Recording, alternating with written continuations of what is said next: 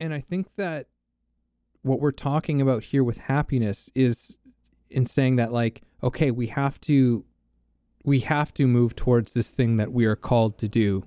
And sometimes it makes us really afraid. Sometimes it scares the shit out of us.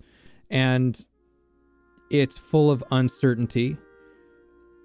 There's it it is often does not give us comfort. It does not give us a feeling of security or safety.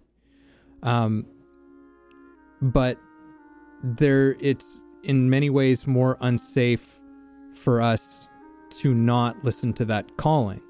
So it's like trying to to just manage with those forces that are are working within us you know that you know this thing that's just like we have to go this way. And this other part of us that's just being like no i don't want to because this is just this is scaring the shit out of me.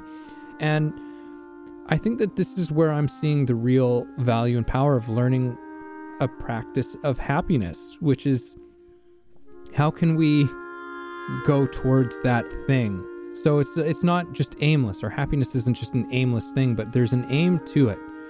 And it's something that can actually bring us more fully to life um, within within this thing that we are are moving towards.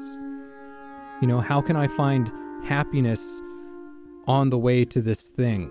You know, in in the pursuit of whatever the hell this thing is.